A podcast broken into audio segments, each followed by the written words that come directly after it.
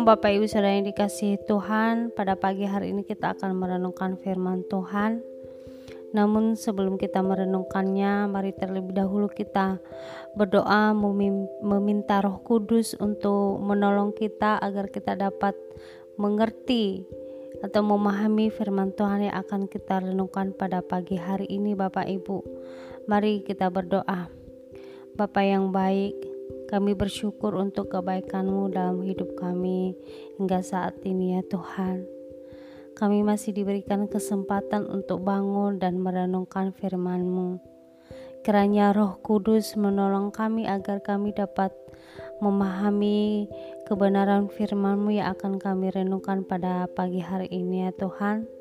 Terima kasih ya Tuhan, di dalam nama Tuhan Yesus kami berdoa, haleluya. Amin. Bapak Ibu yang terkasih, renungan kita pada hari ini diambil dari Yesaya pasal 27 ayat 1 sampai 6. Firman Tuhan disampaikan oleh Yesaya sebagai nabi Allah yang diutus kepada orang-orang Israel, Bapak Ibu. Yesaya ini menyampaikan apa yang menjadi isi hati Tuhan kepada umatnya yaitu orang Israel Nah, kita akan membacakan ayat ini dari ayat 1 sampai ayat 6 Bapak Ibu. Saya akan mulai baca dari ayat 1. Pada waktu itu Tuhan akan melaksanakan hukuman dengan pedangnya yang keras, besar dan kuat atas lewiatan, ular yang meluncur atas lewiatan, ular yang melingkar, dan ia akan membunuh ular naga yang di laut Ayat 2 pada waktu itu akan dikatakan bernyanyilah tentang kebun anggur yang elok. Aku aku Tuhan penjaganya.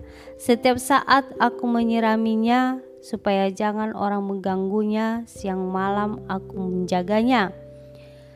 Kehangatan murka tiada padaku, sekiranya tampak kepadaku putri malu dan rumput, aku akan bertindak memeranginya dan akan membakarnya sekaligus kecuali kalau mereka mencari perlindungan kepadaku dan mencari damai dengan aku ya mencari damai dengan aku pada hari-hari yang akan datang Yakub akan berakar Israel akan berkembang dan bertunas dan memenuhi muka bumi dengan hasilnya.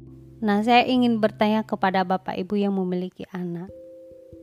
Apakah Bapak Ibu mengasihi anaknya? Saya yakin Bapak Ibu semua pasti akan menjawab, "Ya, saya mengasihi anak saya."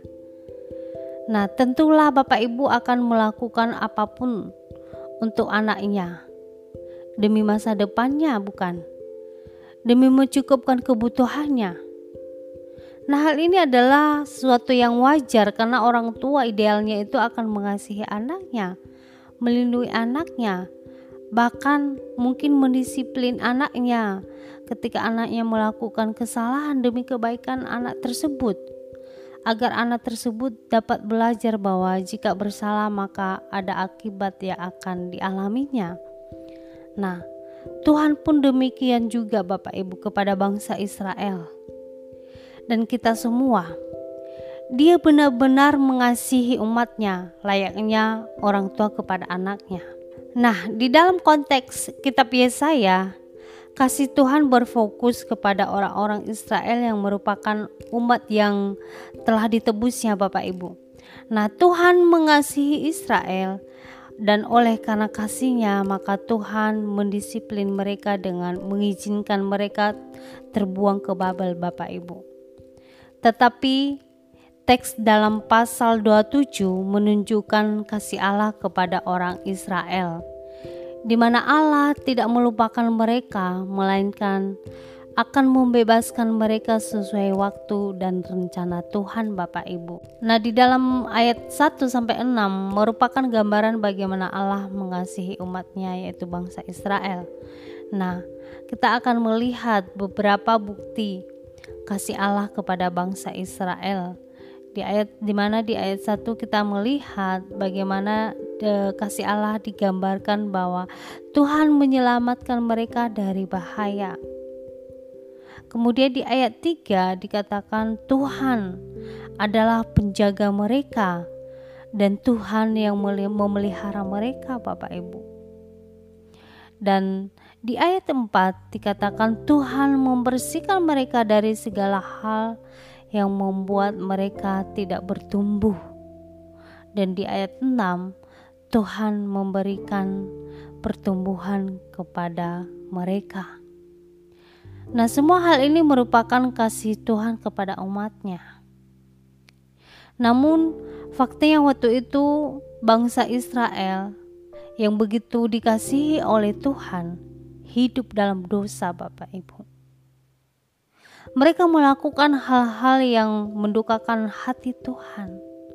Sehingga Tuhan mengizinkan mereka mengalami pembuangan Bapak Ibu. Namun Tuhan yang begitu mengasihi mereka tidak selamanya murka kepada bangsa Israel. Sebaliknya Tuhan mengatakan di dalam ayat 9, maka beginilah akan dihapuskan kesalahan Yakub dan inilah buahnya kalau ia menjauhkan dosanya. Ia akan membuat segala batu mesbah seperti batu-batu kapur yang dipecah-pecahkan sehingga tiada lagi tiang-tiang berhala dan pedupaan-pedupaan yang tinggal berdiri. Nah, janji pemulihan akan diberikan asalkan orang Israel menjauhkan diri dari dosa-dosa mereka, Bapak Ibu. Nah, demikianlah dalam kehidupan kita, Bapak Ibu, bahwa kita adalah umatnya yang dikasihinya. Kasihnya menyelamatkan kita dari bahaya maut Kasihnya juga melindungi dan memelihara kita Bapak Ibu. Namun kasih Allah tidak melepaskan kita dari akibat dosa yang kita lakukan. Janji Tuhan pasti digenapi dalam hidup kita, tetapi sering sekali janji Tuhan tidak terjadi dalam hidup kita. Oleh karena dosa kita yang belum selesai di hadapan Tuhan, Bapak Ibu. Untuk itu, mari kita menyadari dan meresponi kasih Allah yang besar kepada kita dengan hidup dalam kebenarannya Bapak Ibu. Jika kita berdoa, maka datanglah kepada Tuhan dan minta pengampunan dan pemulihan dari Tuhan agar kita tetap hidup dalam lingkupan kasihnya Bapak Ibu. Demikianlah renungan hari ini mari kita berdoa Bapak Ibu. Terima kasih untuk firman-Mu yang mengajarkan kami bahwa Tuhan mengasihi kami dengan kasih yang kekal. Tetapi Tuhan juga mendisiplin kami untuk memurnikan kami dan membuat kami hidup dalam kebenaran.